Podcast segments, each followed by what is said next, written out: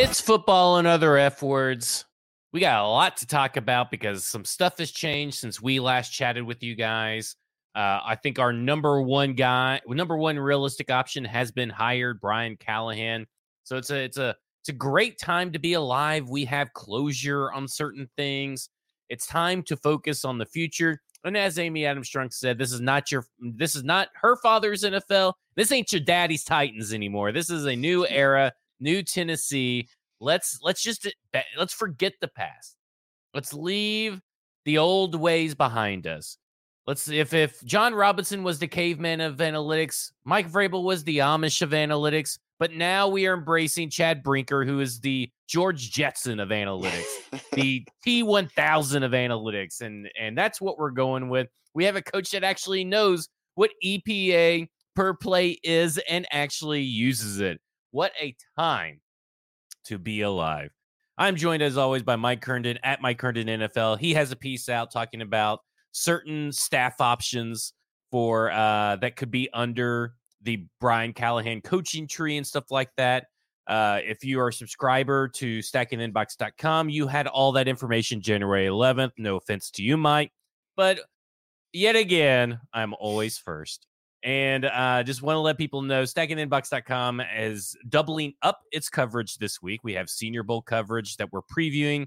I'm writing Titan stuff. Trajan's writing Titan stuff. A lot going on Stacking the Inbox. Then, of course, me and Stony are going down to the Senior Bowl as well. Next week, we will have live shows every morning, uh, starting on Tuesdays right before practice.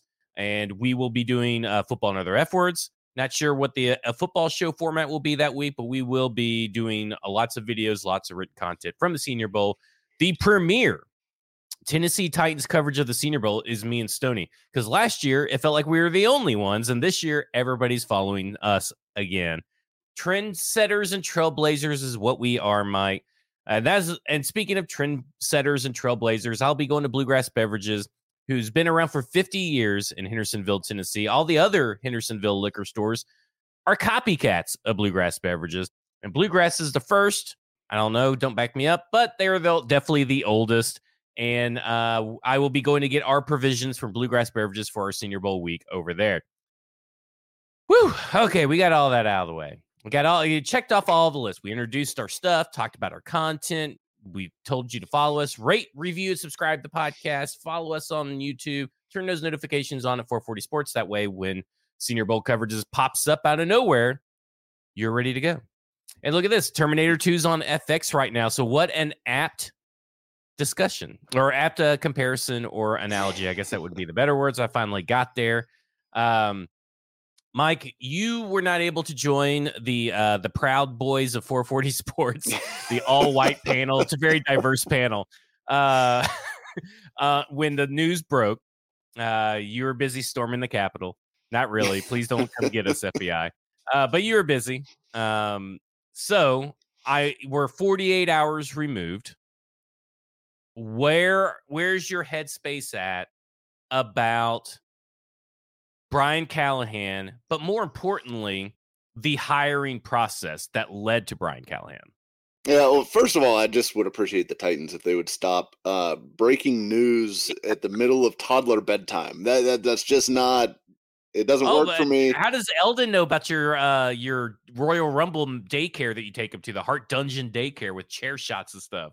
I'm not sure actually. I, I wonder because uh, I I told the guy I was supposed to go on uh, the Tighten Up uh, pod uh, this week, uh, and I had to cancel yesterday uh, because of uh, my toddler being viciously attacked by another child. Um, and uh, yeah, having blood on when his. You sent me that; it was like hair. insane. I can't believe yeah. that. As you, you say, you took a chair shot to the back of the head. I, my immediate reply was, "Damn, that's that sucks." Do you take him to the Hart Dungeon daycare? Like I could not believe it. well, this is well, long story, but we're not very happy with the daycare right now. This is the second so. second head wound in the last there? month. Uh, I suppose. I don't know. Dominic is not still there, so he will be going somewhere else. We don't have child care right now, which is this whole other world of hell. Um, but that's where I'm residing right now, is in hell. Eldon so, is correct. These things never happen in Nashville, by the way. Well, true. Um, but I will say as far as the Titans go, I'm I'm in a good headspace because I like Brian Callahan. Um, we talked about him on the show last week. I'm pretty sure extensively uh, as our one of our candidates of preference. I think I I've always had Ben Johnson kind of as my top choice. Uh, I had Callahan as my number two. Um, it, ben Johnson, it clear it was clear like he w- just was not into the Titans opportunity for whatever reason. We may never know. We probably will never know. Um, but he's just not in into the Titans, and the the Titans clearly were super into Brian Callahan, and I think that was pretty clear from the jump that he was their main target. I would say, um, you know, first uh first interview requested publicly, first interview on the virtual round, first interview requested on the second round.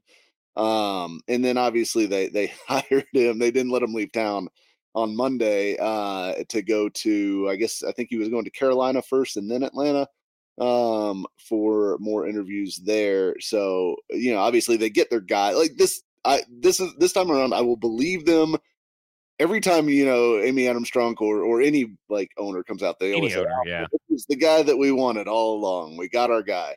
They always say that. I absolutely believe her this time that this was the guy that they wanted because they made it pretty obvious from the jump that Brian Callahan was the guy that they wanted. Yeah.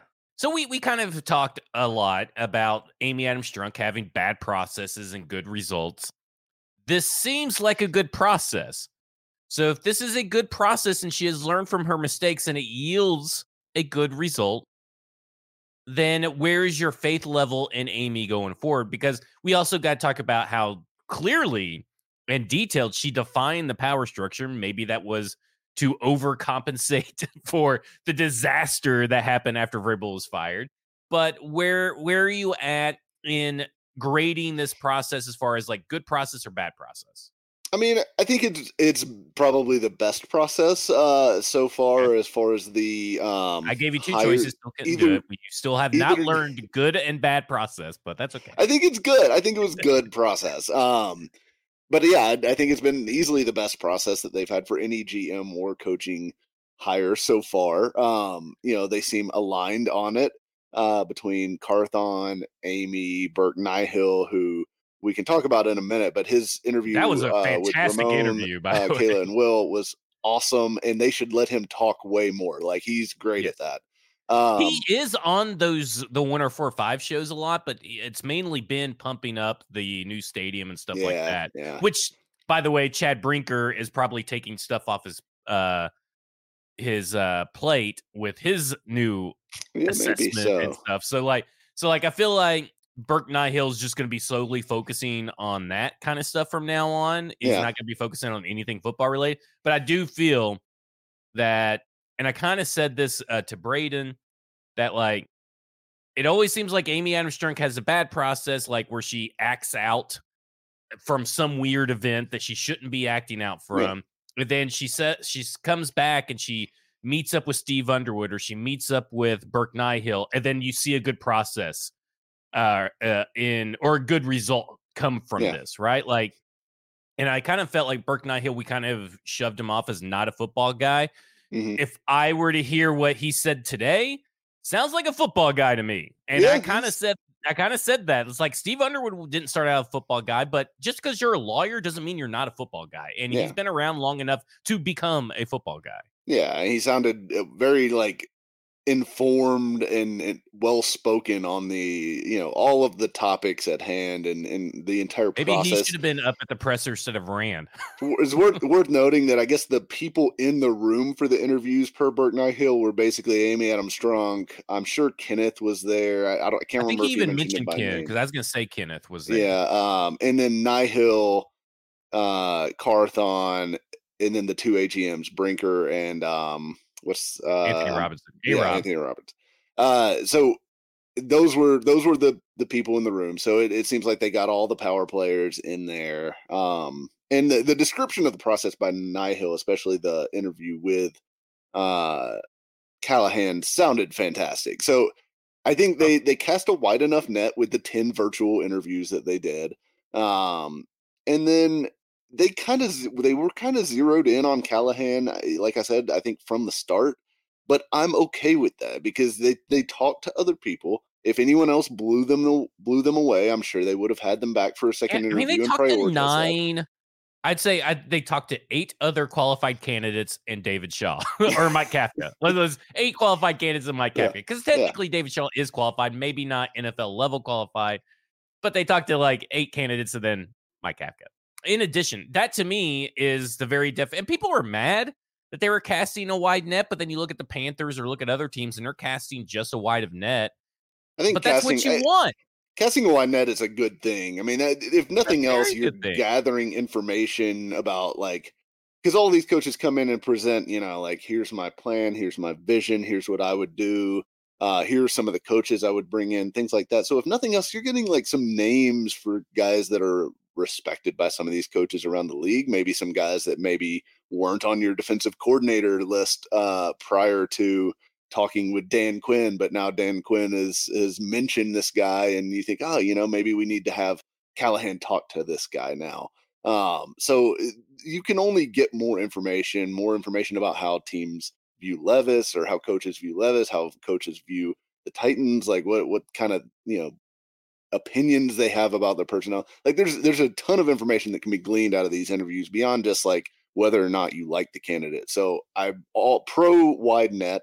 Um, and I'm pro being decisive when you know you've got your guy. Don't let don't let if Callahan was their guy and he clearly was, don't let him go to whatever you know carolina or atlanta and p- potentially get poached away because there's no guarantee if they walk in the room and they love what they're hearing that they don't you know do exactly what the titans did and strike a, a contract while while he's still there.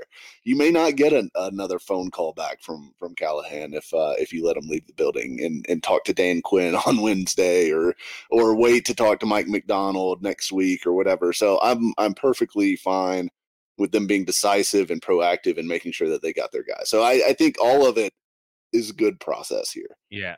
Well, Burke Nihill said they okay, they sat down and you know at this at the time that you're building your perfect template for a head coach of what you're looking for in a head coach and all this kind of stuff.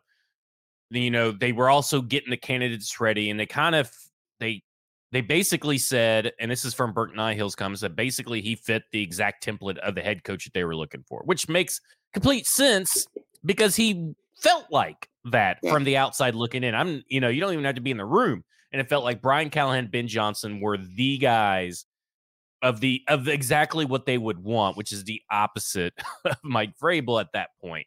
Mm-hmm. And they they they Burke Nihill came out and said lack of clarity last year was wasn't uh wasn't uh, acceptable moving forward. Yeah. So they fixed the clarity they took issue. accountability for that. Yeah. Yeah. And they took accountability. You know, they they liken this to the high because you know they cast a pretty wide net. I felt like to hire yeah. their GM too, right? They did, yeah. So they they they also said that Ran Carthon fit the template of what they had for a GM, and um they they have this to me, and I'm just kind of going through some of the stuff. You know, they didn't need a search firm, and you've already alluded to it. They said that Ran Carthon, Chad Brinker, and Anthony Robinson were the search firm. They were just the other people in the room. Yeah. Which is and, what you want, right? You want the three most experience. Well. Yeah, more of that. You want the three most the three people with the most NFL experience making the decisions, right?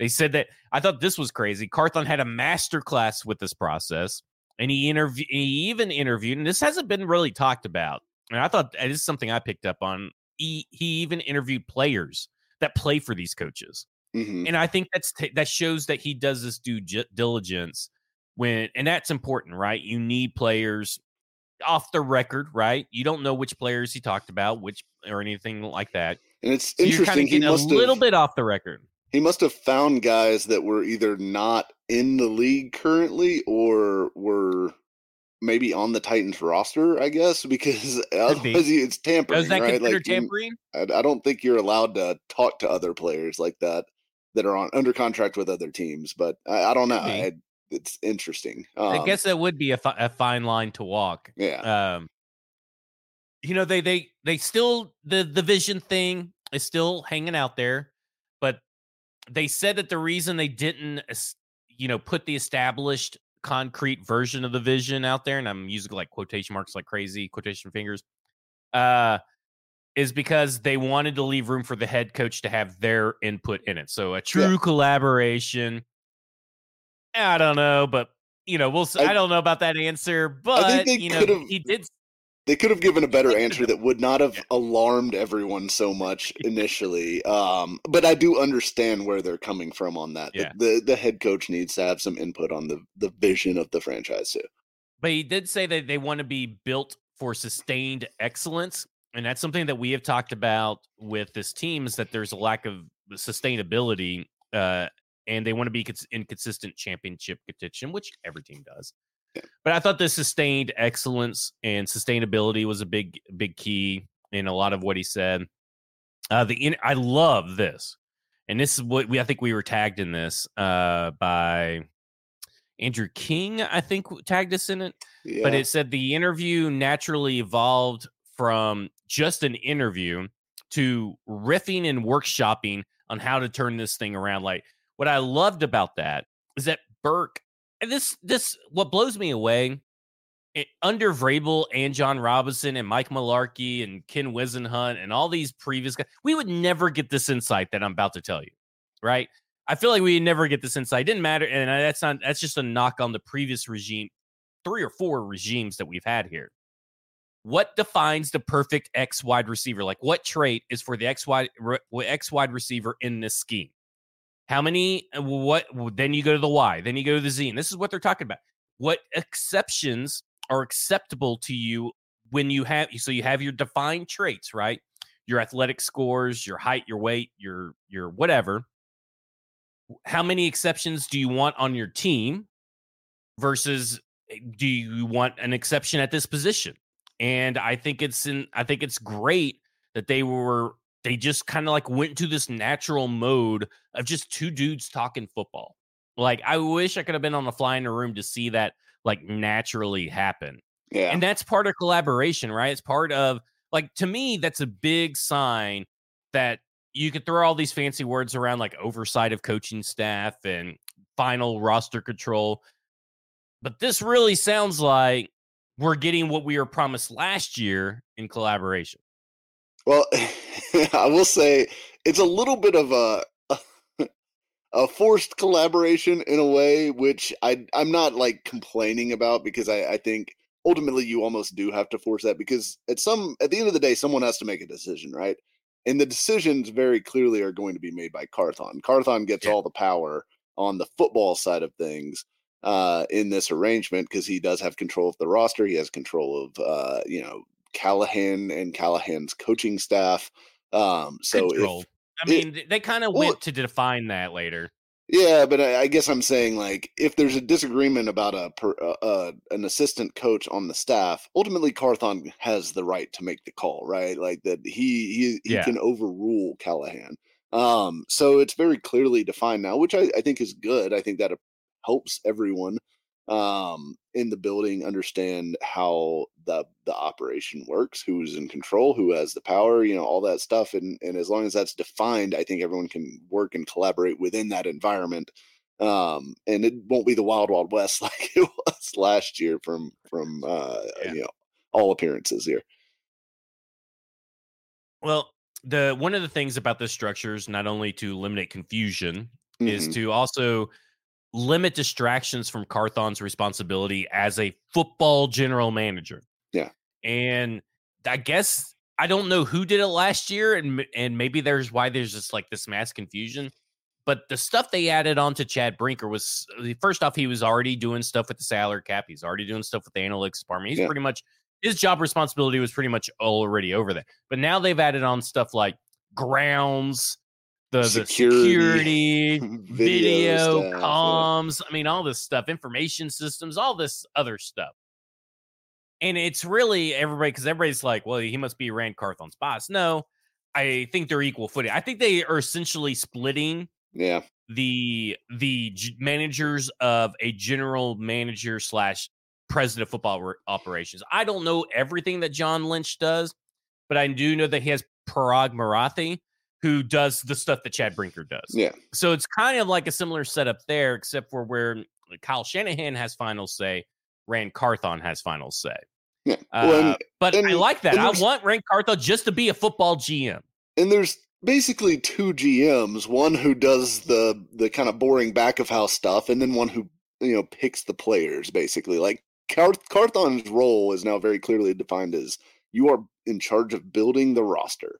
Um, mm-hmm. and in charge of what our product on the football field looks like, and that's great because that's that's something he can focus on. That's something that he's you know supposedly very good at. I, I think we'll see you know more about that in the next few years and and I do think that like part of the whole statement about you know them being blown away by Carthon last year was maybe a little overstated but look like I get it they're going to pump their guy up like I I understand that um but it's because it, you know when you think about it it's like they kind of have to do a little damage control in his reputation I think it's, a little bit I think yeah. it's uh, laughable to I mean it's very it's very easy to see through it you know, their attempt to do it because we all know what really happened in that the most part he was like kind of like castrated.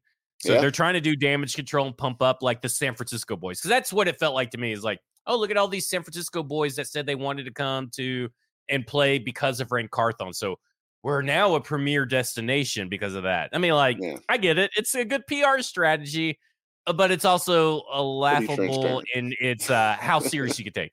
Yeah, exactly. Yeah, and and like look, look, we all understand like Carthon's limitations as far as what was available to him last year from a salary cap st- salary cap standpoint, from a power standpoint, because like clearly Vrabel from a free agency pool standpoint too. The free yeah, agent true. class sucked. It sucked. I mean, it like we bad. we we said that going into it. Yeah. We said it during it, and we said it after. Yeah. It didn't all, of, all of a sudden get better because Ran Carthon and Mike Vrabel didn't get the best ones available at every position. And it's especially just, at the positions that they really needed to fill, right? Like those were the the positions that were the worst. So it was a bad combination of things. And I understand like Carthon did what he could, and I thought he did fine. Um, yeah. as, as, far as a first free agent, I, thought, I thought the draft was promise. good. Yeah, right? I thought the promise. The draft was proven to be pretty good so far. So yeah, um, there's enough there to like, you know, still still have some hope for for that. And and honestly, I'm intrigued to see what it looks like with him kind of having the full leeway now to kind of run the show and, and it being clear that he is the guy uh now moving forward for this team. Yeah, what do you think of Jim Wyatt at casually? And you may not, I think I sent it into the chat, but casually uh, he likes to drop them casually in a mailbag sometimes but you know mm-hmm. remember last year he said something about nate davis well saturday he says that and mike vrabel was heavily involved in not only signing andre dillard but playing andre dillard he was very in the way that he used the punctuation and dashes and periods mm-hmm. lets you know that He's everybody's like everybody's uh um and and I don't know where this whole rumor got started, and I, I think it got started on Buck Show, and then it got tagged to something that like, um, and and if I'm wrong, I'm wrong, and I don't mean to like throw Buck under the bus. And then it got I think something that he said in his interview, but Jim Wyatt is telling you, Andre Dillard, Mike Vrabel, like yeah. that is what he's telling you. Now whether that is PR control or not, but that rumor had been around for months before he finally semi confirmed it in a roundabout way. But I want to talk about the coaching staff because we talked a little bit about player building and all that kind of stuff. And we'll get dive a little bit more into Ran Carthon and some other stuff. But building the staff, this is what Burke Nihill said. So we're recording this on Wednesday, Wednesday night. Wednesday, they're already working on the staff, right? They are they are collaborating, going through everything about the staff. Um, excuse me. He's not going to tell Callahan who he can or can't hire. He's going to help stress test Brian's ideas. So basically, he's going to put him through a ringer, uh, put him through the ringer, and if he there's candidate interviews that he's a part of, going to put him them through the ringer and stress test. I explain what that kind of is. That's a corporate some corporate jargon, but oh, that's I not it's not corporate jargon. It's uh, it's Jon yeah. Taffer jargon. Oh it's, well, yeah, uh, I guess that is true. The, the, the stress uh, we I funny you say that because I just watched a bunch of uh, Bar Rescue. I love that um recently. It's a great show. Um, but I mean, like the the whole point of it is to it, this is a different setting than his stress test. They're yeah. not they're not bringing in all the players at once and all that kind of stuff. Yeah. Um. Um. Basically, he even confirmed what I've said from the get go, and what you have said. The major differentiator between all the candidates was staffing, and Callahan had the best staff, the who and the why. Mm-hmm. He's like, who I want, why I want it, and boom, there you go. Um, and if the, the really Ran Carthon's like only input is if there's going to be a gap in Callahan's staff that Ran can help with, like let's say that he interview, let's say that they have exhausted the tight end candidates that R- Brian Callahan has. Brian Callahan, after the stress test, he's not really feeling it. Ran Carthon's not feeling it. Ran Carthon may throw him some a couple of names out of his Rolodex. You know, that's to me is kind of like where that's collaboration yet again with also oversight. It's like oversight collaboration. Yeah. Um and and I do think Callahan to me as a candidate too was appealing in the fact that like he had a variety of places that he'd been. He'd been in the league for, you know, 14 or 15 years. Um and he also has his dad's connections like you know eh, the the great piece from uh, i think it was dan pompei at the athletic that went back and talked about all the quarterbacks that that callahan had been around throughout his career and, and one of the ones that he mentioned was was rich gannon who was you know bill callahan's quarterback yeah. with the raiders uh, when he was the head coach there and, and brian was in high school at the time and just kind of hanging around oh hung around him constantly and, and you know, I told you this damn story from, last week in the fucking Rich episode we talked about Brian Callahan. I've yeah. said the story on the air twice. Start fucking listening to me. well, you didn't say it on this show. I think you might have said it on. Oh, I show. said it. Um, but it was, uh, but yeah, soaking up information from Rich Gannon. So, like, even his dad's contacts and his dad's friends and people like that uh, are going to be open to Brian Callahan in a way that like other coaches just don't have that. It's one of those things where it is is an advantage to have a father who's been in the NFL for 25 something years, 30 years, whatever it's been. Um, and has been around a bunch of different coaching staffs himself. So like he's got a pretty wide network of coaches to pull from. And look, I mean, he seems like one of the things to me that I liked about him is like obviously he's an offensive like geek in a way, right? Like he he's into the analytics stuff. He's uh very like forward thinking as far as you know his comments about the pass game, you know, being king in, in the the current NFL and things like that. Um, but he's also got a presence about him that you don't feel like he's like this nerd. Like he's not Bobby Slowik, right? Like he he has a presence to him. He, he's he a has nerd. Some energy to him. Um, you know, he he's gonna command a room, I think, pretty easily. I, I just I think he's we already seen stories from Orlando Brown. I think it was Orlando Brown. Or was it Jauan Jennings? I don't know. Someone had already said like he got told that he told off the whole entire team at some point heading to the bye week and they really took it to heart. But he did it in a way where like they came back and they went on that big four and two run to end the season or whatever. Yeah. But like you know, so he could do it. Bobby Slowik, uh, I don't think anybody's can be confident that he can. Yeah, I, I just can't see Bobby Slowik like chewing uh, an offensive lineman's ass on the practice field, right? Like, yeah. and it, it does it does matter to some degree because uh, you know, and especially look, it, we, we don't have to talk about the whole Vrabel thing, but you are going from Vrabel, who was like a guy's guy of guys' guys and uh, the alpha male and all this stuff, in in several of the players that are going to be on the team next year, you know, namely Jeffrey Simmons, but also you know several others, Harold Landry, guys like that, really liked Vrabel and really liked Vrabel's approach. And to get through to some of those guys, I think you're going to have to have a little bit of that like fieriness and ability to to you know stand up for yourself. Um, and I think Callahan does bring that in his personality just from you know watching interviews with him listening to what other people say about him i think he's got a little bit of that fiery side to him even though he even even if he seems a little more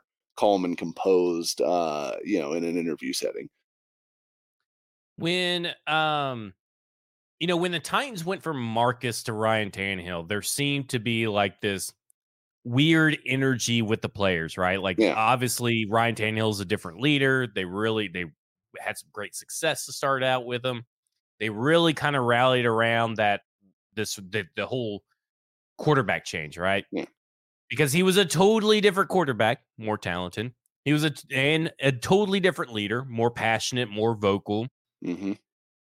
W- what do you think is going to be the shock? Because like guys like Jeffrey Simmons, guys like um, let's see who else is going to be there.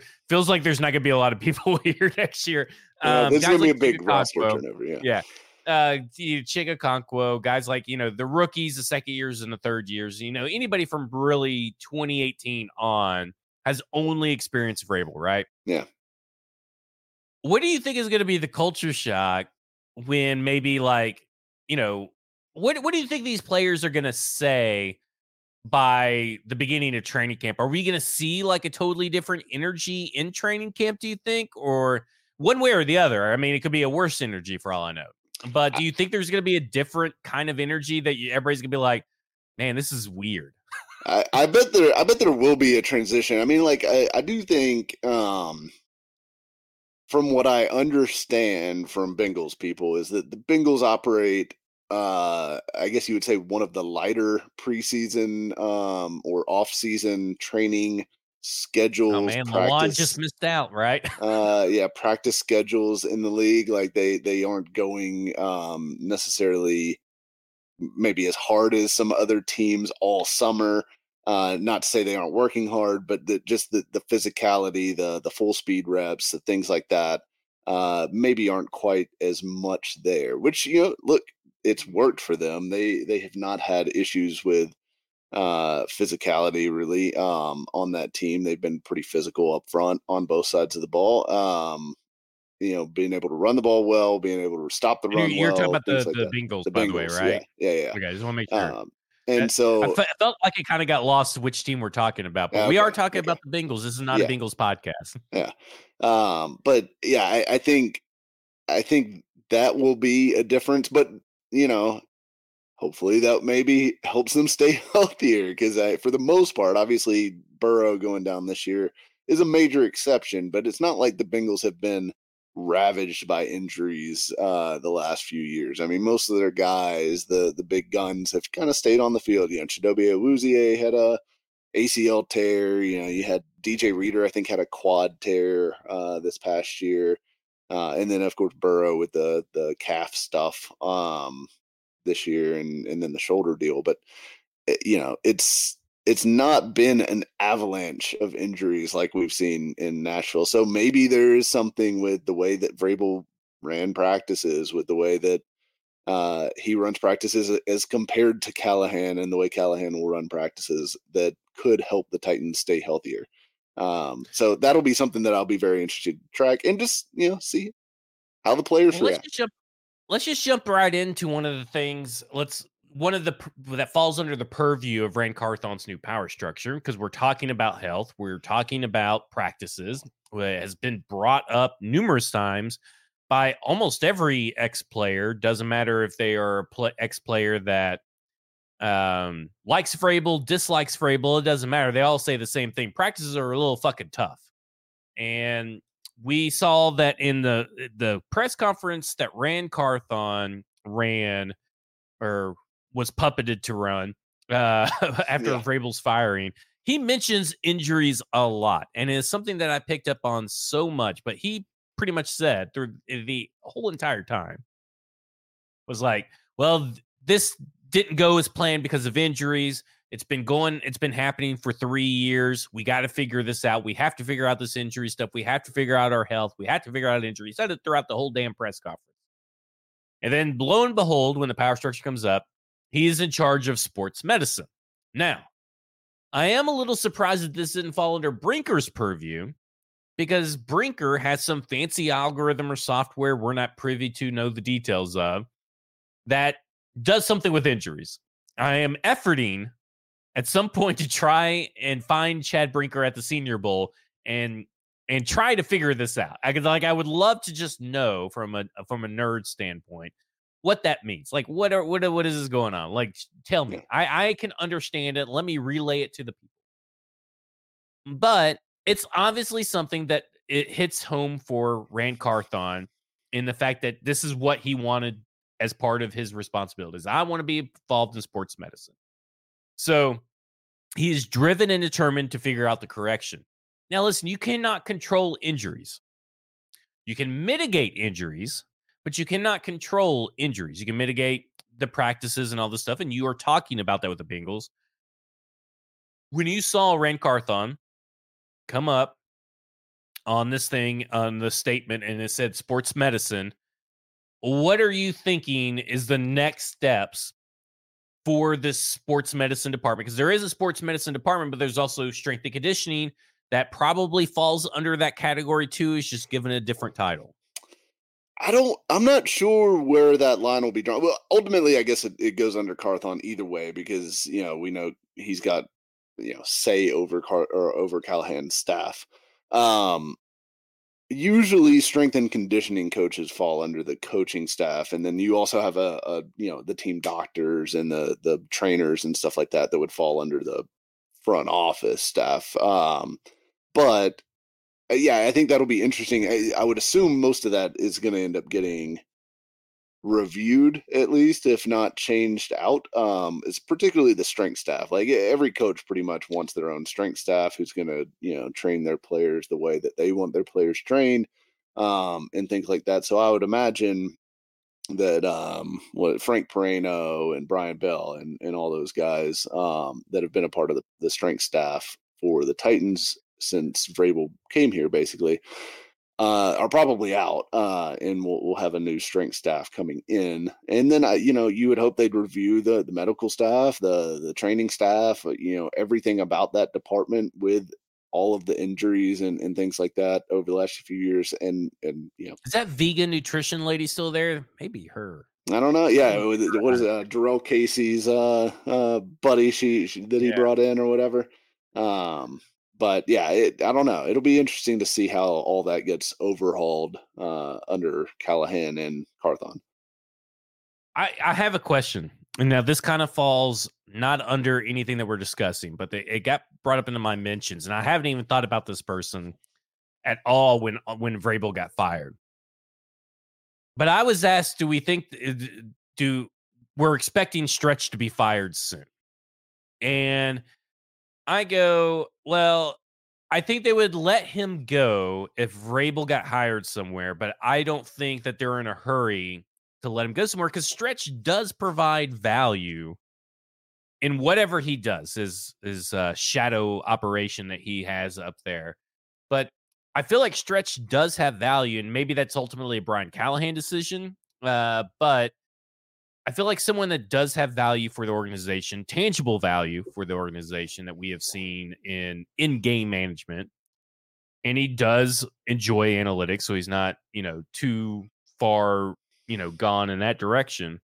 Obviously, his loyalty lies with Vrabel, but I also feel like it kind of like with Terrell Williams, because someone I think brought this up in your mentions as well, is like if Vrabel doesn't get a job, you ain't quitting and I don't think that they fire uh, two guys like Terrell Williams or uh, especially Terrell Williams. I didn't see any defensive line coaches that really piqued my interest, but I don't think you would fire Terrell Williams and let um, Stretch go if Vrabel's not hired anywhere. I mean, what do you think about that? Like, am I am I being a little too altruistic and naive, or do, but I because I kind of feel they do provide a tangible value for your team.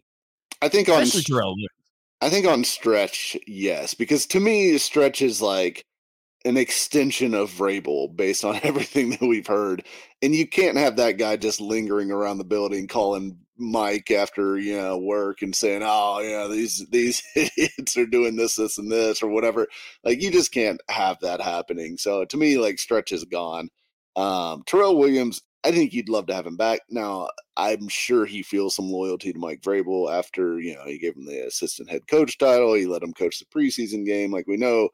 Vrabel did a lot for Terrell Williams to try to promote him. And, and, look, Terrell Williams is getting some defensive coordinator interviews as well. So whether or not he gets one of those jobs, we'll see.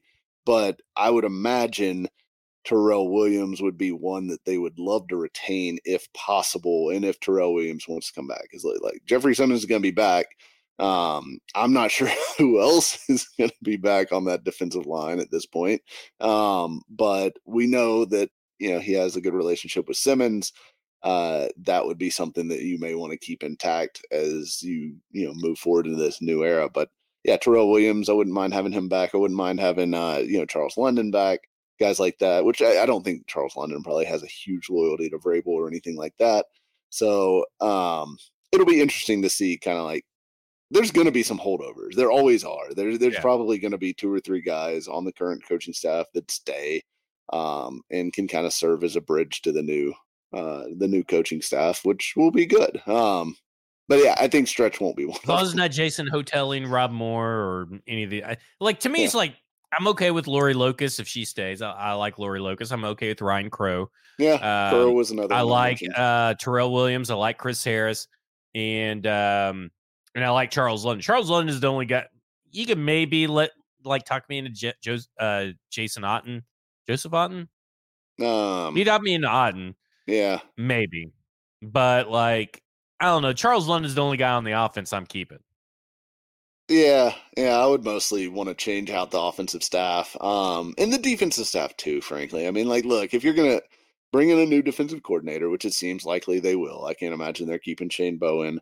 Um, although I don't, I don't necessarily know that it would be a disaster to keep Shane Bowen. To be honest with you, um, no, don't do this, uh, Mike. Don't be on look, the wrong side of history. Just backtrack now. Back, I, can't edit. I don't think it would be a disaster, but I I think there's probably better hires that they could make. Um, and I've listed out the hires that I think that they they should try to make, but um, I, it'll be interesting to see where they go. But if you go with a new DC, they're probably going to want to bring in their their own guys too. So I, I think you're more than likely going to see, you know, bigger changes.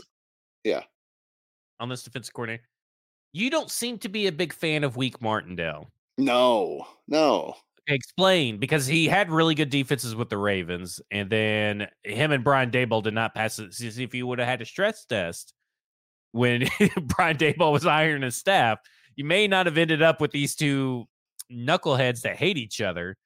But he is a proven good defensive coordinator. So why do you not like him mm. for the Tennessee Titans? I feel like he's a one trick pony. I feel like he is going to blitz his ass off every game. Um, and I just don't think that's the best way to approach football eh, in the okay. modern NFL. So that is not my preferred defensive approach. So you just want to play a little safe little defense, a little play a little patty cake and all that kind of stuff. You know, have your defensive backs and cover four, 50 yards down the field. You know, yes, that's what you want. I, I want somebody who mixes things up. I want somebody who keeps offenses guessing and not just uh, oh, well, I, I do blitzing again. So if I, only I just, they could get Mike Macdonald right? right. Like, yeah. Yeah. Yeah. Yeah. Um. Okay. So real quick, he's involved in player engagement as well. Um. And Chick as a GCI, I have yeah. just fucking butchered it. Don't even fucking worry about it. I'm sorry. Agiasi. That's probably closer. I think as director of player engagement.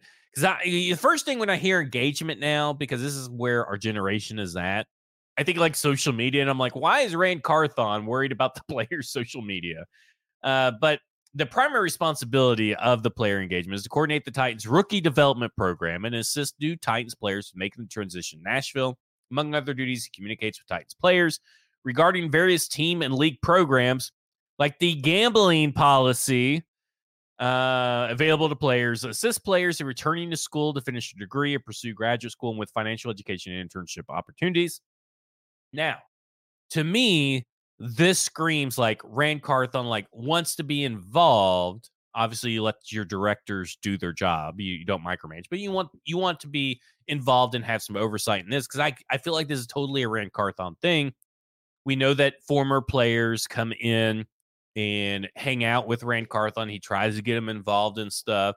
We know that he really cares a lot about the the man behind the player I, I, I could I think this is a really good thing for your general manager to have oversight in and to have knowledge of what is going on with this department. So I, I like it. I like that he's involved in this part. A part that I didn't even really know fucking existed. It's like I went to the Bengals staffing today, and they have at the very bottom, they have like a football coaching staff operations manager. It's at the very hmm. bottom. It's like some weird title, and uh, you can't click his name and see his bio, so you don't really know what his responsibilities are. But yeah. I thought I thought it was just it was a weird title to have. You you you get weird titles when you go on this stuff. Hold on, I'm about I'm about to tell you what it is. Yeah, I think uh, uh chick handles he, he, handles all the the transition for the rookies and stuff like that into the chief, league and then he's chief of coaching staff like what does that even mean oh interesting yeah yeah it's like chief, chief of staff did like, you know uh, this that they yeah. they cross train all of their coaches at the bengals apparently to be scouts at the same time I did hear that. Yeah, I did hear that. So, so Callahan has some experience. You know, that's part partially because see his ass down at the Senior Bowl on the field. Now be up in that booth booth up there, be down on the field like Wink Martindale was last year. The the Bengals um, are one of the cheapest organizations in football, so they keep a pretty yeah, lean staff, anyways. Um, so yeah, I'm not surprised that they uh, have their coaches kind of double as scouts, and and you know Callahan may enjoy working with a team that has an actual scouting staff. Um, so, but, do you subscribe to the scouting staff as it currently sits? There are not. Um, there are 19 people in the scouting staff. 18 are holdovers. Anthony Robinson is now the only you know scouting staff member who's over everybody, and maybe that's that's why he's in that position. Mm-hmm. But obviously there's contracts involved i don't know like how strict contracts are and at this point you obviously let these guys play out their contract it'd be nice if they weren't here mm-hmm. or at least the ones that were obviously feeding information to discredit anything that Ran Carthon did because that's what you would want anyway right in a very game of thrones-esque atmosphere you need to get rid of all your adversaries and all their minions yeah. um so do you expect a lot of turnover at this position after the draft? It would have to happen after the draft. I, I do expect okay. some. In your mind, there. it has to happen after the draft. Yeah. And, and so frankly, why is that? Eh, because well, that's when all scouting contracts are set for. So okay, so you so it's more of a contract issue, not like well, someone you'd have to bring someone in for new processes and all this stuff. Because I'm thinking, no, they've already scouted all these players. You just compare notes. Yeah, I mean, it, it would be hard to do that right now just because you'd have to train somebody on the fly like as you're going to all these events and like during your busiest season it'd be like hiring a new accountant to a CPA firm in the middle of you know April or whatever uh, during their their busiest time of the year so um it would be difficult from that standpoint but really mostly the the deal is that like all of the scouts are set on contracts by the draft. So like at the end of the draft, that is when contracts so is it year by year? Is that across the board in the nfl year by you know what? We it's, should, it's, should have fucking asked that guy that was on our podcast no i don't believe it's it, i don't believe it's okay. all one year deals. I think you can have multi-year deals for your scouts that's, but, that's what i was wondering. but it is um it isn't also a problem where like if you want to hire an experienced scout they're all under contract right now. So like you you if you fired them you're not going to be able to hire a guy. you can't trade for a scout. Yeah, you're not going to be able to hire a guy like from the Bengals scouting staff or from you know the Ravens scouting staff or whoever you wanted to to take from um, because they're going to be under contract through the draft. So I, that that's when that'll switch over. But I also think I think a good scouting staff is important, but I also think people maybe oversell like the importance of who is actually doing those things. It's more about like how they're trained to collect the information, to present the information, because ultimately these are like fact finders. Like they they aren't um like yes they they but these are, are the same opinions. fact finders that did not find any facts on Isaiah Wilson or Caleb agreed Farley. agreed. So I I think there has to be some guidance there as far as like you know, hey, you've got to dig on you know all of this. You've you've got to find all of this information for us. So like, and and I don't know the Titan scouting staff and like the individuals in those roles well enough to know like, well, this guy's just lazy and he's not going to call Kirby Smart and you know he's just going to wing it or whatever. Like, I don't know if that's what's happening or well, we can know just, whoever the southeastern scout is. We know that that's what he does. that's a problem. Yeah, uh, but you know. I, I, I think if Carthon Carthon and Brinker and Robinson are ultimately making the big decisions on who the Titans select. They're going to watch the film on any guy that they're actually seriously considering selecting. So to me, it's all about like the scouts are really information gatherers and then they're collecting it putting it into a format that is easy for carthon to di- digest and it, you know i don't know if he's overhauled their systems from what Jon Robinson was using or not yet. I, I know he talked about trying to assimilate to yeah. their system last year. I don't know if that changed in year two um but, but do, you, it, do you have to worry about poison pills? Like someone just like sabotaging you? I, I, I mean, I guess maybe, but if you want to stay in your job, uh, you know, you probably should try to work pretty hard for the guy that's uh, that's currently employing you and, clearly has gained more power in the organization. So, um, yeah, I, I'm surprised they didn't make more staff moves last year after the draft. But now it seems that that's probably because Mike Vrabel was really running everything.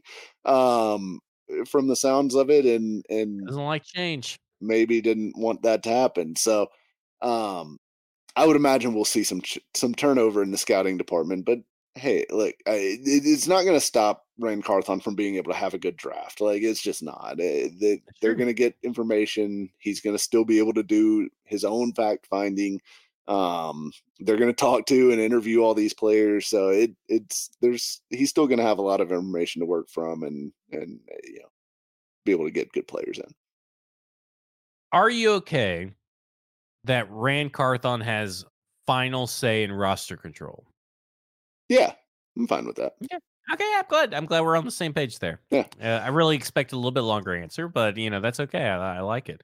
Because yeah. i mean I, i'm with you i i think that like here's here's in my mind based on what we have heard from Ran Carthon tried to do last year, and maybe he was able to do some of it, is like they're going to sit down and Brian Callahan's going to say, Here is my system.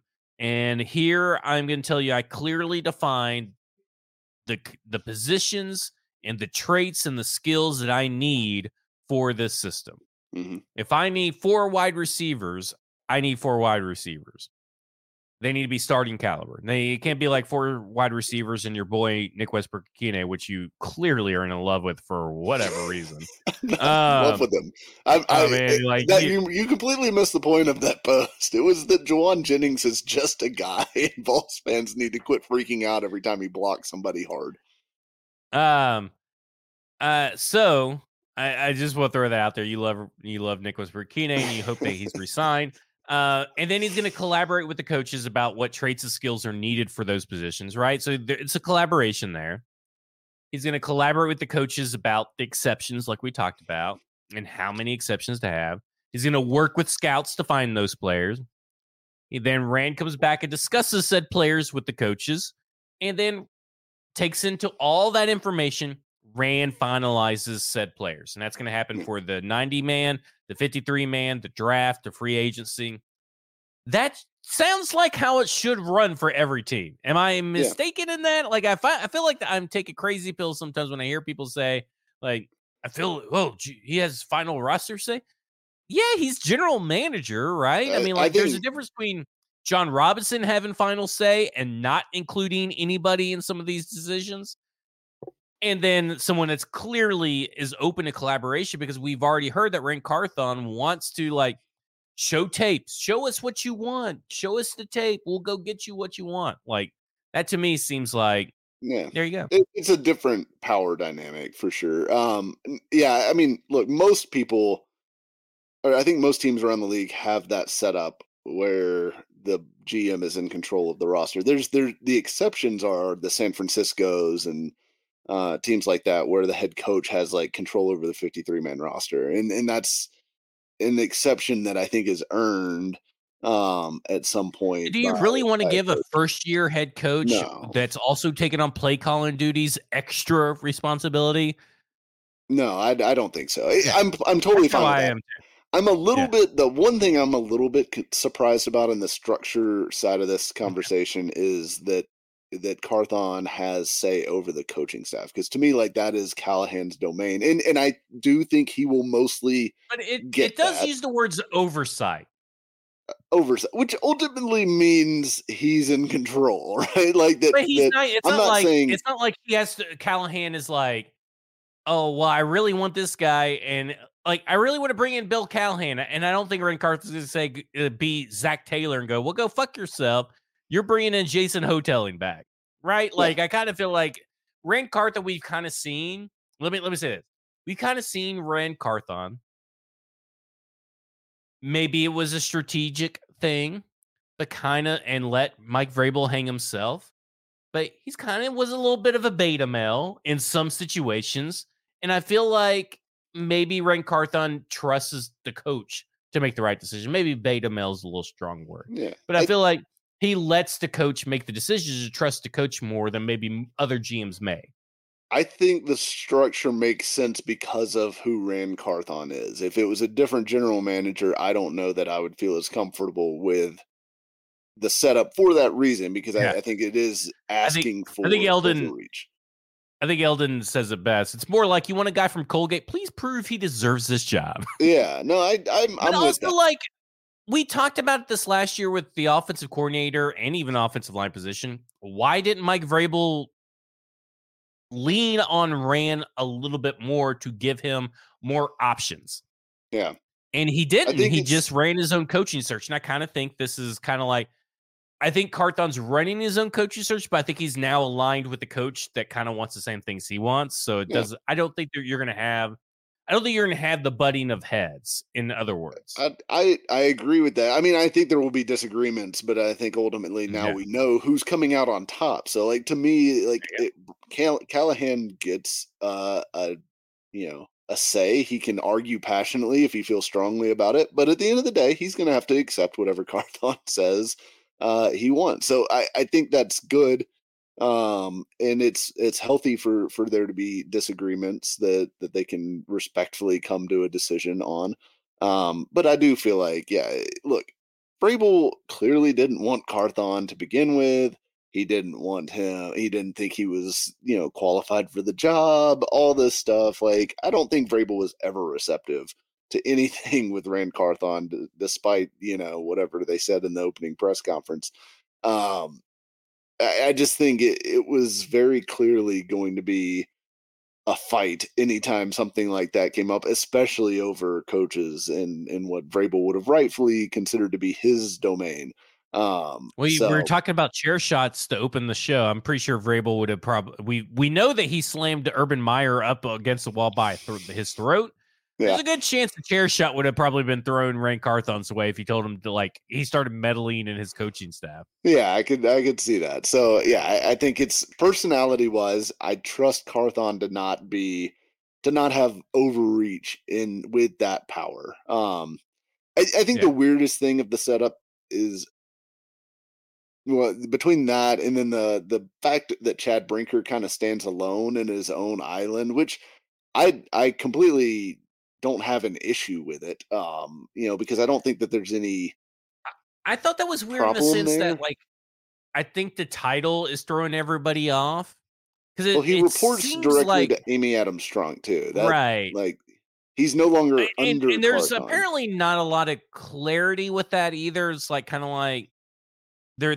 I think what happens is that he works with Ran now, but he reports to Amy Adams Strunk on if I had to guess, okay, if I had to guess, is that they're equals, right? Yeah. Because there's there's a difference between being a director of operations and if you go to my tomorrow morning, stackingthebox.com, I'll give you a little. I don't know. It won't probably won't show up really well here, but I have a flow chart. Okay.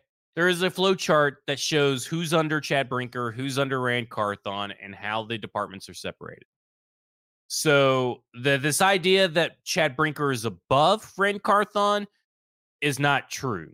There, there, there's things that he has that Ran Carthon is not doing.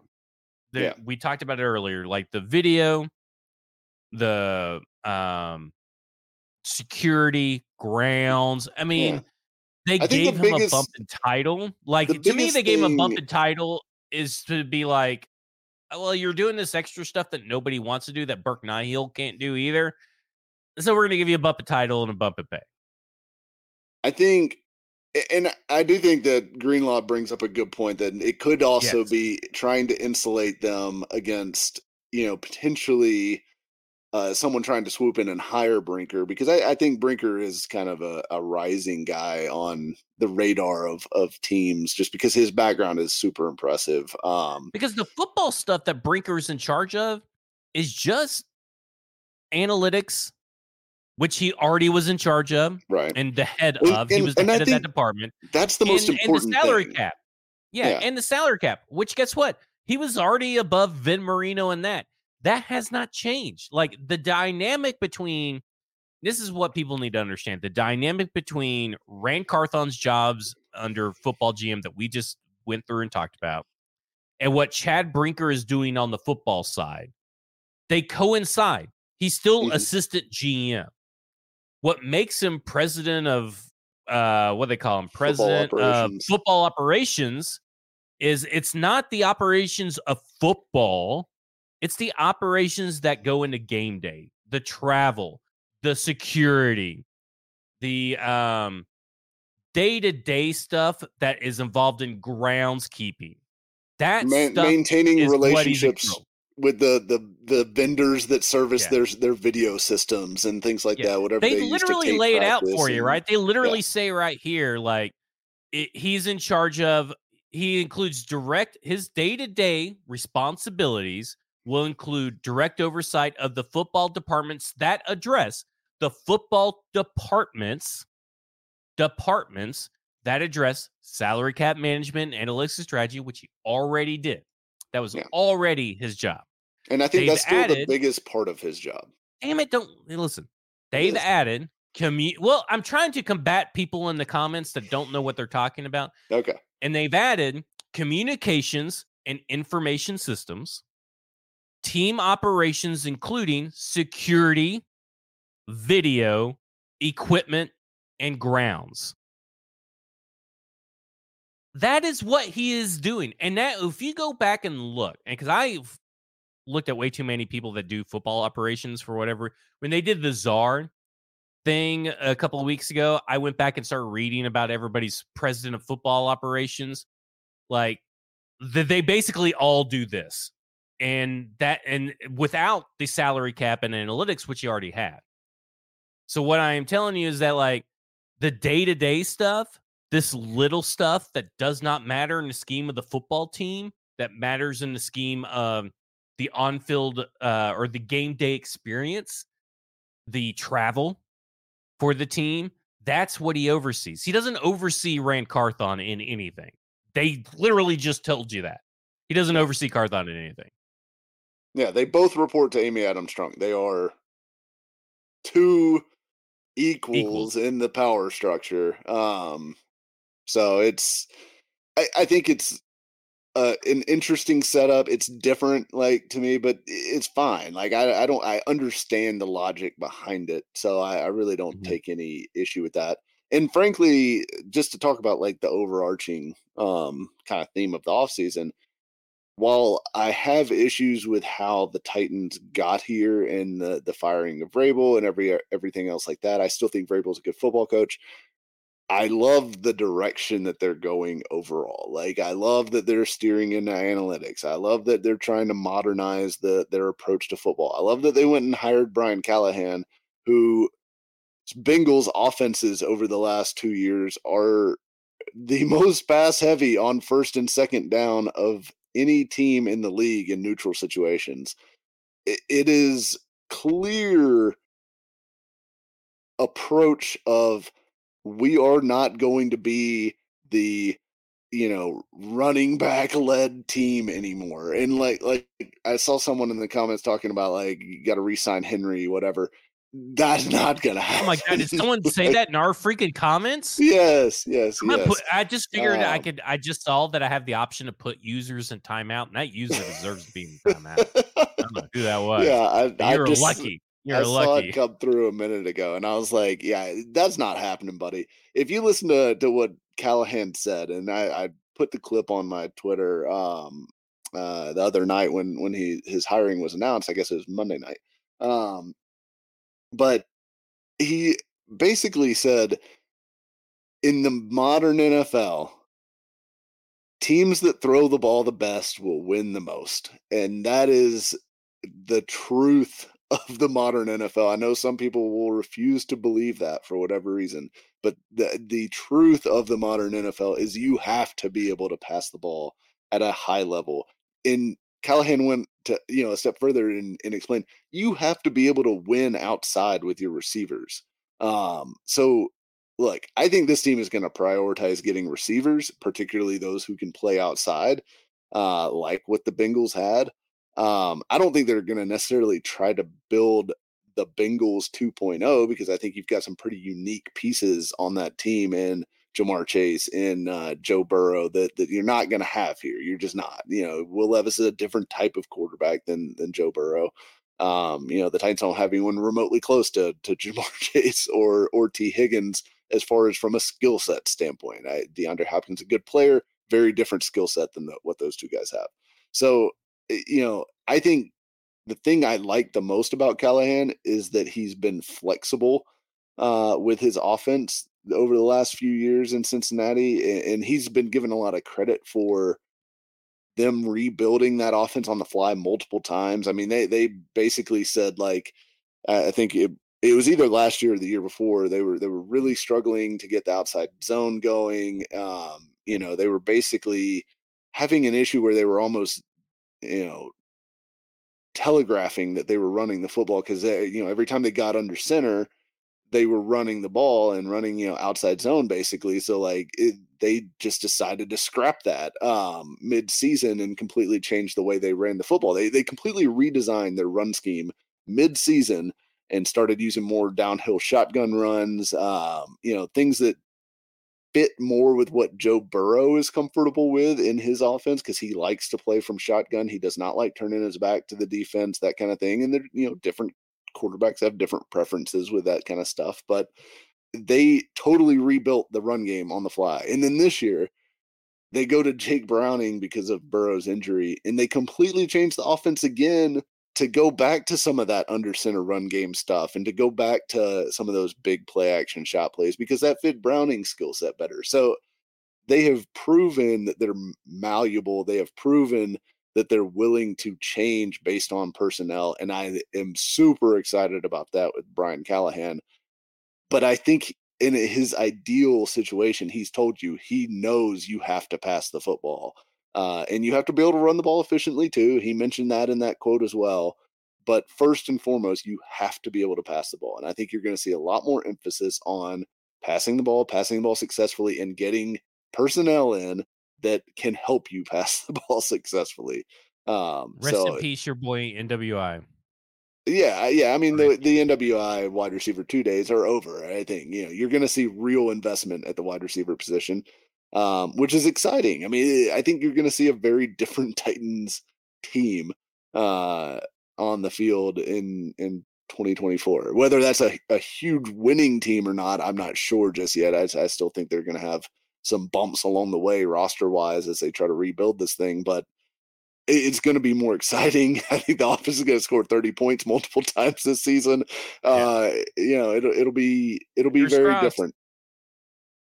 Uh, so uh, this is a common question that when this thing came out, this is a common question in the group yeah. chat and stuff.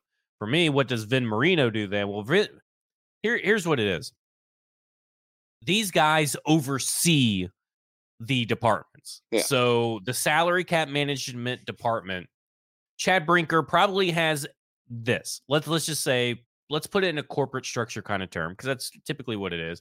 From what we have known, good scouting departments or good personnel departments and coaching staffs, they have an open door policy and they have one big conference room.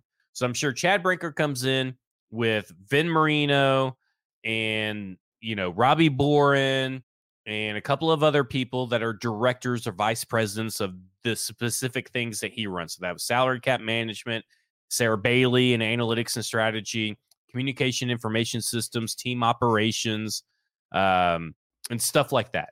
Okay, so those guys, the the team operations means, um, you know, the the groundskeeper, the grounds, the security, the video, the stuff that we we talked about there. So, Vin Marino then lays out. He he may look at Vin Marino and say, "Hey, Vin, Ran told me that we need to figure out a deal for Tyler Boyd. Here's a list of free agents. Get on the phone with those agents, negotiate the contracts, here's your limit or whatever. Here's where you can go. If you have any problems, come back to me. And Vin Marino goes and does that because Vin Marino's been around for 17 years and has relationships with agents, has experience negotiating contracts. So he still does all of that kind of stuff. And then if he runs into an issue, he goes back to Chad. Or maybe they do a big group meeting with all the directors. Then they do Chad Brinker, Vin Marino sits in on a Vin Marino salary cap meeting with all mm-hmm. those people. That's just how it goes. So Vin Marino still has a a reason to exist because he needs to be able to have people that he can trust with experience in these positions so he's not having to micromanage every little thing. Yeah. Brinker's that, not going to personally execute every single task on right. under his purview. He's overseeing the people who do those things um and, and setting the vision for those departments and the the strategy for those departments. And the salary cap department and the analytics department will work with Ran. Yeah. And Ran hired Chad to go ahead and do those last year. So yeah. Nothing's changed on that front. The only stuff that's changed is that all this menial, boring stuff that really nobody really wants to do it. I didn't even really want to talk about it the communications and information systems and team operations. Like I lumped all that together because this kind of feels like the collection of departments a football focused general manager wouldn't fucking want. They're and then Burke Nihill's probably like, well, I can't do it either because I got the new stadium and he's passing the buck. So the like Ran Carthon then passed the buck to Chad Brinker, and Chad Brinker's like, well, I want a little title bump and give me a little bump of pay, and I'll I'll talk to the groundskeepers, I'll talk to the security guys, I'll do all that stuff for you guys. Like that just it's the sip Occam's razor, right? The simplest explanation, and they laid it out for you. Yeah. Yes, he day to day operations, but it's a day to day operations of shit that nobody else wants to do.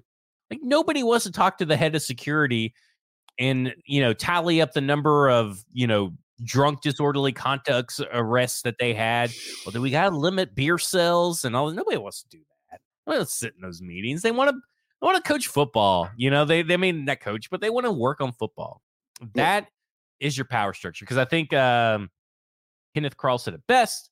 So essentially, they both have a lot of power just over different operations of the Titans, and yeah. that's exactly correct. Exactly, that's one hundred percent correct. Yeah. Mike, I think we covered everything. 1 p.m. Central Standard Time on uh, Thursday is Brian Callahan's introductory presser. You would assume that Ran Carthon is also going to speak and take questions. You would assume AD Amy Adams Strunk is going to read from a piece of paper or teleprompter. Do you expect her to answer questions, or do you do you think she will, and do you want her to? I think she probably will actually, because I'm pretty sure Whoa, she. I'm pretty sure she answered questions at Vrabel's uh, press conference. I'm pretty sure she did. But what um, about Ran's press conference? Mm, I don't. Think I don't she think she did, and and she had yeah. fired Ran. Yeah, yeah.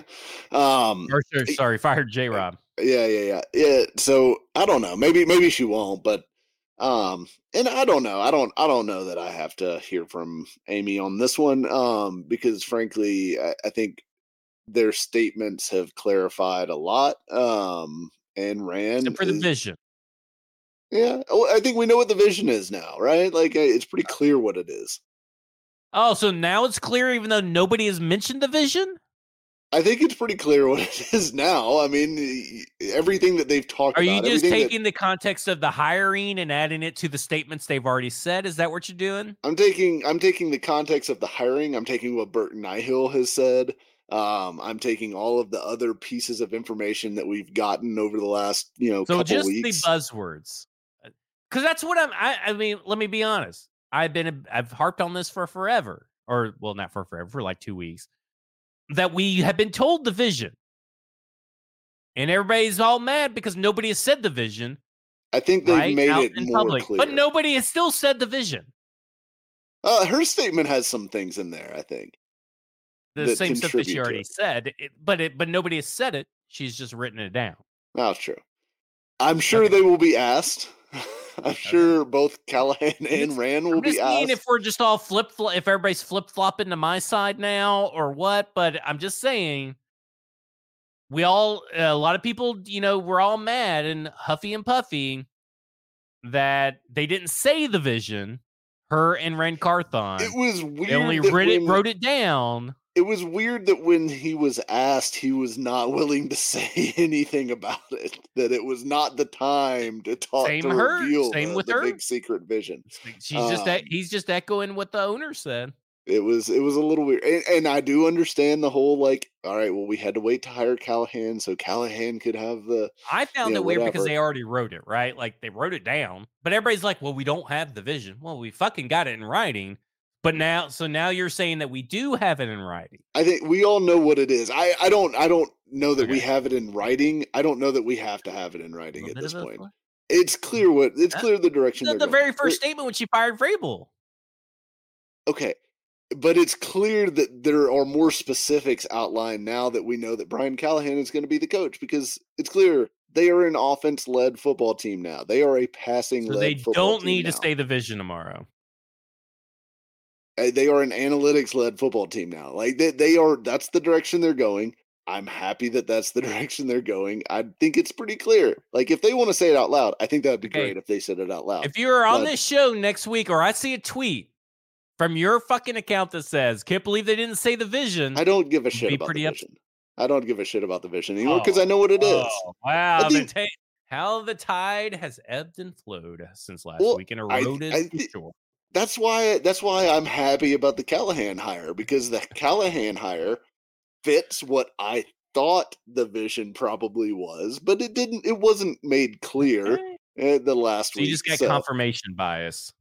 Well, yeah. Now, now it's pretty clear. Yeah, they they have a vision. They, I think they clearly. I'll be monitoring. I'm I'm setting alerts on for your tweets because I I know this is going to flip flop at some point. It's not going to flip flop. I I am very happy with the the process of the okay. interview process that the Titans just went through. I'm very happy with the result of getting Brian Callahan. I think he's going to be a good football coach. I don't know if he's going to win huge here or not. Like we'll see. There's a lot that goes into that. Um, but I think they've done a great job with that. Um, I do think. Do you think Bill Callahan ends up coming here? Oh, absolutely. You think so?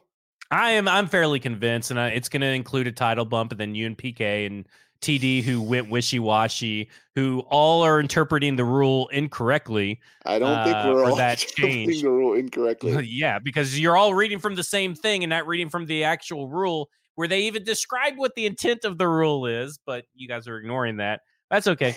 Uh, I think I think that he's definitely going to be here, and he's going to have a title bump, and you all are going to look so silly, and I'm never going to let you forget it.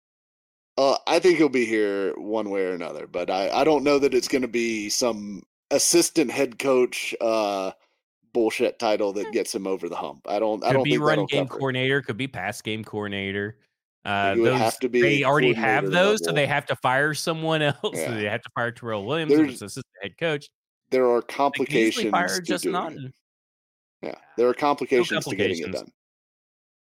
There, that let me tell you something. People in the NFL, because I've asked NFL communications, and nobody knows what the answer to that question is because they only know that that rule is for coordinators for right. the coordinator position. So Correct. no, and right now, what we can know about this, we know a few things about this rule. I'm glad you brought this up so I can make you look stupid. We know a few things about these rules. One, when a team promotes someone or gives them an additional title, when someone gives someone an additional title, they themselves call it a promotion. We know that you cannot block anybody from getting a promotion. So if every team at one point or another has agreed that that is a promotion, boom, there's evidence number 1. No. Two, no, because you can you can block from like if you tried to hire an assistant quarterbacks coach and make him your quarterbacks coach, you can block that because that is not a coordinator weird. coordinator level uh, assistant. When does that the, happen? The, the, the differentiator, the differentiator is for obviously you can't block anyone from going to head coach job uh, unless they're already a sitting head coach, and you can't block anybody from going from an assistant, like a lower level assistant, to a coordinator. Like the coordinator level is where the distinction is drawn. It is not. But it doesn't have anything. When to do have with you seen an assistant title. head coach be, or or sorry, not assistant head coach, assistant quarterbacks coach be blocked for any of that? I don't have a specific example in mind, but that is not because there isn't the, one. The way that now, the rule is described, that rules for coordinators only, is not for right. these other positions. Right, because that's what I'm saying you, you is can that block other ones but nobody blocks. Nobody blocks, and it would and you would have to give a reason because first off, the NFL first off is going to approve because when you get the deal, when you say, "Hey, I," if they go and say we want to interview Bill Callahan uh, for, let's say we're going to make him our run game coordinator and offensive line coach, we submit that to the NFL. Mm-hmm. We also at the same time submit that to uh, the team, the employer club, submit that to them. The NFL approves it. And then if they disapprove it, they have to give a reason why to disapprove it. It's not a just like, well, you can automatically block it. The NFL then has to approve the block. Right. The reason why the NFL has not approved any blocks except for lateral move, d- distinct lateral moves. Well, if it was so clear, precedence matters. Precedence does matter, but I think there there are we are not seeing a bunch of guys get these like, oh well, he's a run game coordinator, like kind of. We stuff. see it all the time. Well, no, but not not to poach from another staff. Scotty Montgomery, Charles London, and Chris Harris. Yeah, but those guys, those guys were allowed to leave anyways. How do you know? Where was it said they were allowed to leave? I don't know. I'll go. I'll go back and do some research on that. Okay. But those. Well, Scotty Montgomery. It was specifically said in the Indy Star that they could not stop Scotty Montgomery from going because it was deemed a promotion from uh, what, what, running what backs coach with he going to? He went a running backs coach with Indy to assistant head coach and running backs coach with the Detroit Lions. See, that's that goes against everything that I've understood from this rule and and what was you explained. Seen on the coordinator rule and not the other general rules that matter. Yeah, I, don't, I still don't think that's correct. Um, but we'll see. I still think Bill Callahan ends up here one way or another, and if he does, that's a massive, massive deal for the Titans, um, which is the most important thing here. That getting a t- and and by the way, this pissed me off today in in my mentions on Twitter. Um, I posted something about uh, you know, let's say, for example, that the Titans do request Callahan, and the Browns block him. Um, Wish I can't. But and, with your superfluous. Uh, well, let's say they just asked him to be an offensive line coach. They don't want him to be an a- assistant head coach or or whatever uh, bullshit tag they want to add on to that to what his actual job's going to be. Um, let's say they request him as an offensive, offensive line coach. The Browns block. Theoretically, you could trade for him, right? Like at that point, you could offer the Browns something to re- remove the block. Um, I guess um cash considerations, I guess, would be what you would do. A late round pick or whatever. Uh, but I asked people like, what would what would? And the Titans really don't have willing... any late round. It had to be like a future late round pick. Right, right. But they need like, all these seventh would, rounders this year. what would you be willing to give up to get Bill Callahan here on the staff? And the ma- the amazing thing was it, now a lot of people just said, "Well, I'd rather have Munchak anyways." Which yeah, I'm look, with I'm with those I, people. By the way, I get it. Um, I think Bill Callahan. And there is a connection between Munchak and Callahan, by the way. Yeah, so it's the, not out of the realm yeah. possibility because Bill I, Callahan or Mike Munchak did try to get him as to interview for offensive coordinator, but back in the day, teams were allowed to block even the offensive coordinator, which is right. why that rule went into place.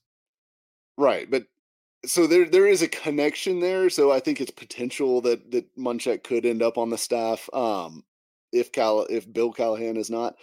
But I still think you'd prefer Bill Callahan. One because of like the relationship, obviously, but then two, the scheme that he runs is more suited to what Brian Callahan is likely to want to run in an ideal world with the Titans uh, versus what Munchak has typically run in his previous coaching staff. So I think there's a cleaner fit from a scheme standpoint with Callahan. But the amazing thing to me, and and look, if you prefer Munchak, the history with the franchise, all that stuff, like he's awesome. I don't I don't have a big issue with that. But the number of people who are like, I wouldn't offer anything because it doesn't, you know, a coach, a position coach doesn't matter that much. Or oh, like, what are we talking about? Like, oh my god, you just we, blew my fucking mind. We like, if you watch it on YouTube, my my head about snapped off my neck because it is just jerking around in amazement that people are like, well, if as long as Jason Houghtaling had like you know all all pros, we would have been fine.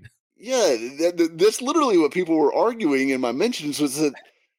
Well, it all that matters is that you get better players, guys. We just complained for years about the offensive line coach position here, and like Eh, that we you listen to Mitchell Mitchell even Schwartz when talk, they were good uh, and they Marshall had Newhouse. good players, people still complained about Keith Carter. Yeah. The Jets have really good players, and they all fucking hate Keith Carter. Like Why? that whole area of New York hates Keith Carter. There is no reason if you had the chance to have Bill Callahan for a seventh round pick, look, even if it's like a 2025, you know, seventh or whatever, doesn't matter. or Mike Munchak, you take those options. You Absolutely. don't well, we'll just hey, we'll just bring back Jason Houghtaling and we'll just, you know, sign Trent Williams and we'll, we'll keep Peter Skoronski. Uh, we'll draft uh, or we'll we'll sign or trade for Elgton Jenkins. We'll get uh what's a good right guard in the league? Um I don't know. No, it's your yeah. best right guard here.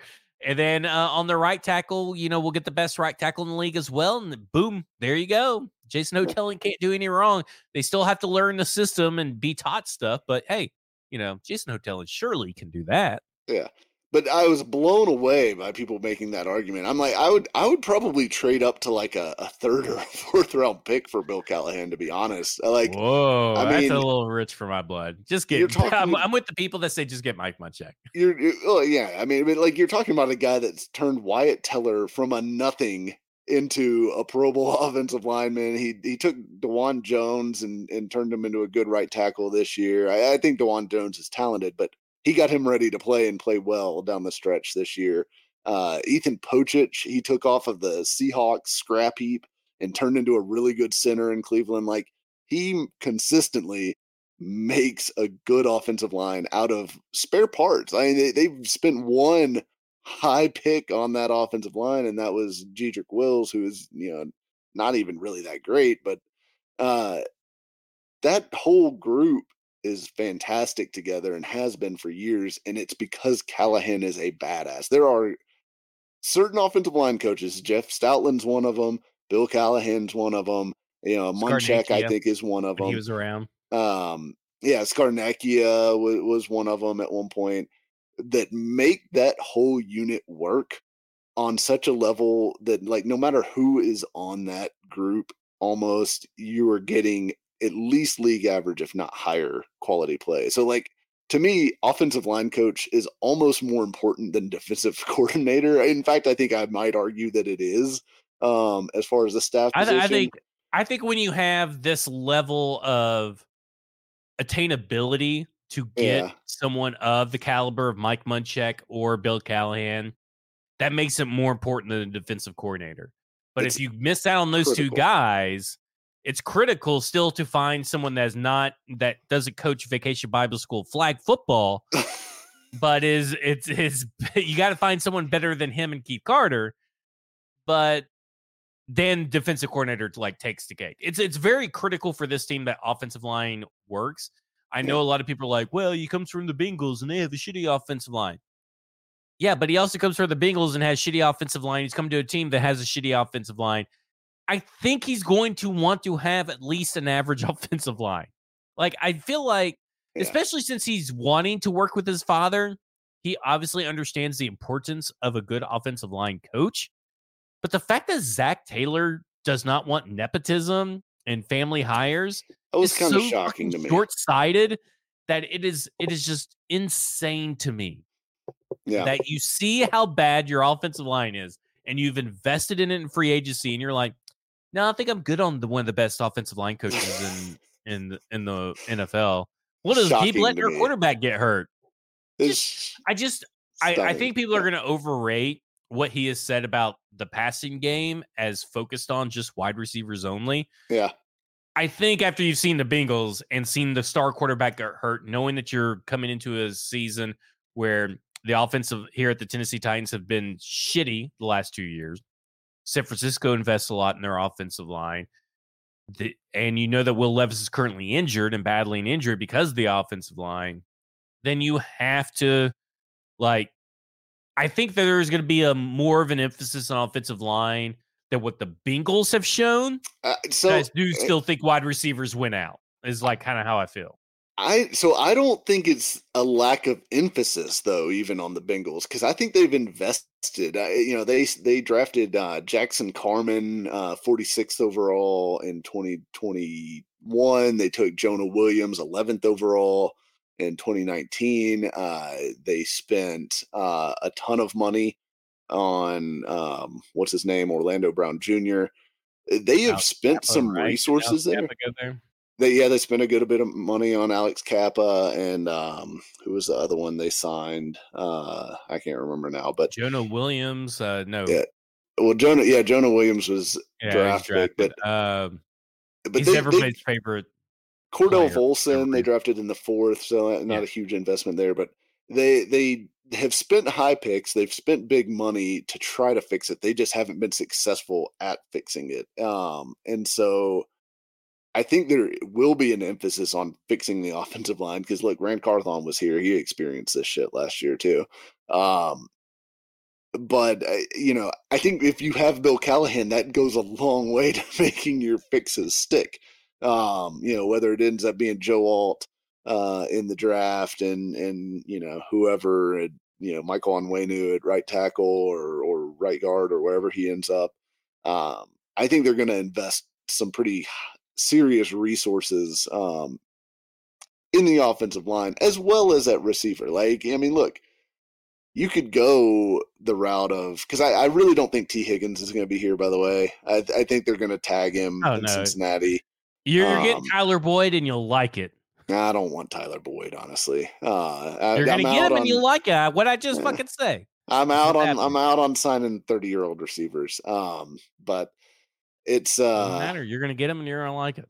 You've already got that spot filled with DeAndre Hopkins. I don't want like the all the 30 year old receivers on on the roster at the same time. Um, but Mike Evans.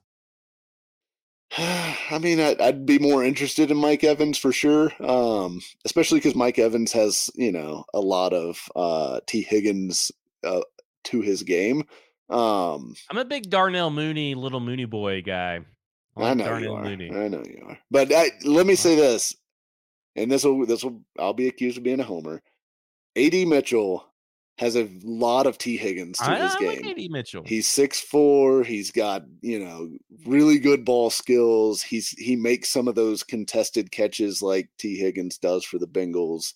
Um, hey, my mock drafts they go Joe Alt or Olu Fashanu, whoever is there, and yeah. then AD Mitchell. I'm with you. I mean, like, look, that's about where they, the Bengals took Tee Higgins to. I think they took him 35th. I think the Titans were what they're like 38 or 39th with that second pick. Um, so right in the same range.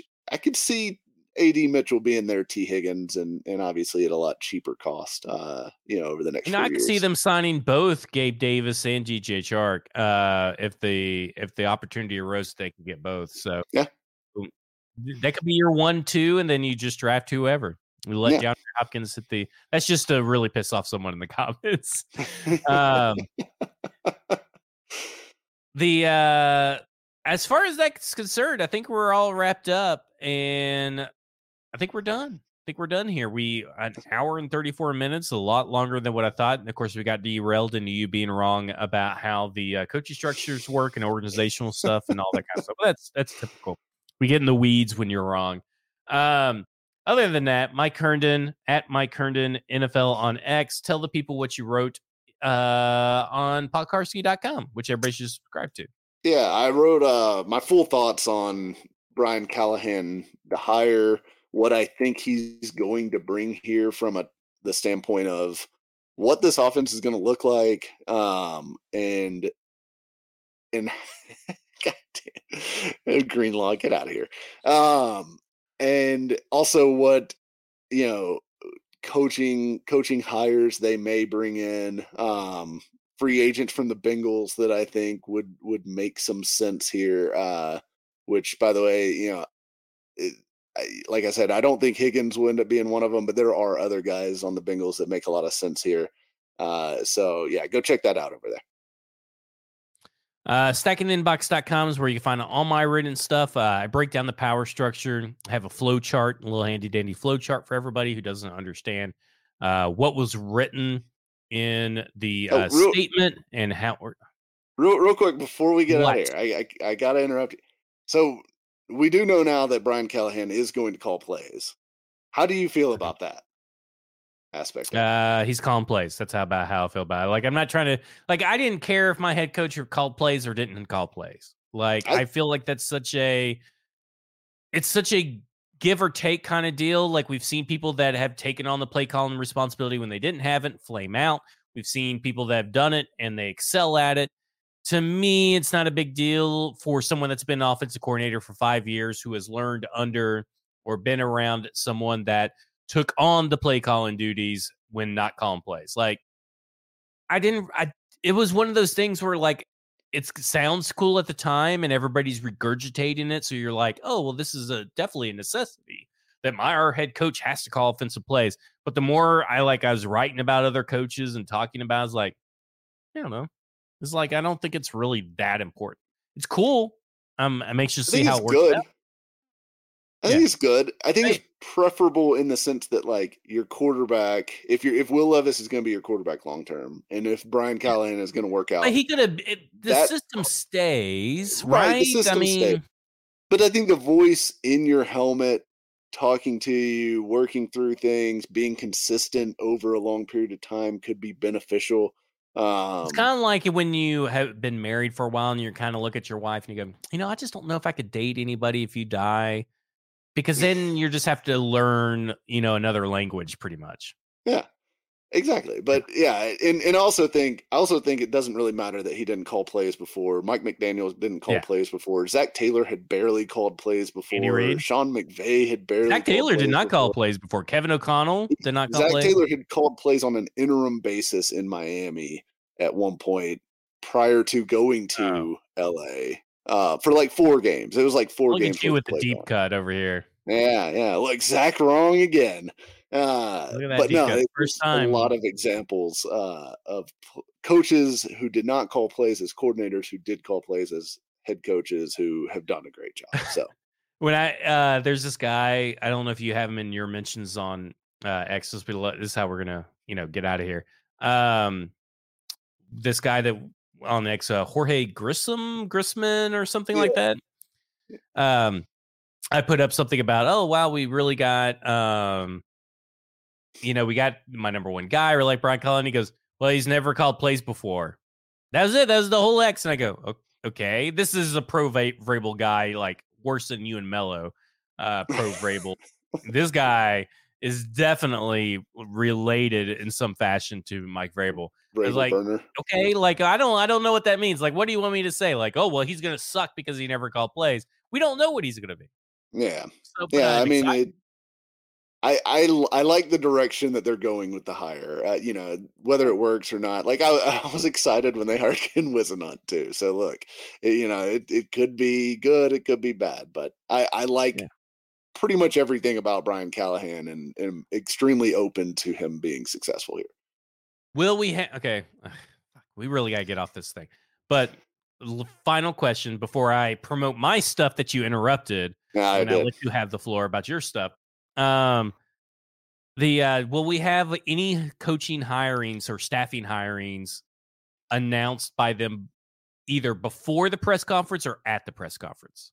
Mm, I know he's going to be asked about his dad um, coming. So, whoa, whoa, phrasing. Um, yeah, that's a tough. That's a tough one. It's, it is after dark, uh, but I'll uh, I'll say no. I'll say no staff hirings announced either before or during the press conference. What about you? Okay, well, on on that uh very sexual note, um, we're gonna we're gonna exit out here. Stackingthebox.com, see oh, your premier Senior Bowl coverage. Um, so just make sure that you're tuned in, subscribe to stackingthebox.com, turn on notifications for sports. Go to Bluegrass Beverages, our lovely sponsor in Hendersonville, Tennessee, who I have not talked about for an hour and 40 minutes now. But Bluegrass Beverages, Hendersonville, Tennessee, they're the best. They're they know exactly. You go in and you tell them I'm kind of feeling a whiskey, but I don't want something that burns too much on the back of my throat. I love the hint of oak, and I like to taste the barrel on the front end. Boom, they'll get you covered. Bluegrass Beverages, Hendersonville, Tennessee. I'm Zach. Follow me on X at FWordsPod. He's Mike. Follow him on X at Mike Herndon NFL. This has been Football and Other F and you have just been effed.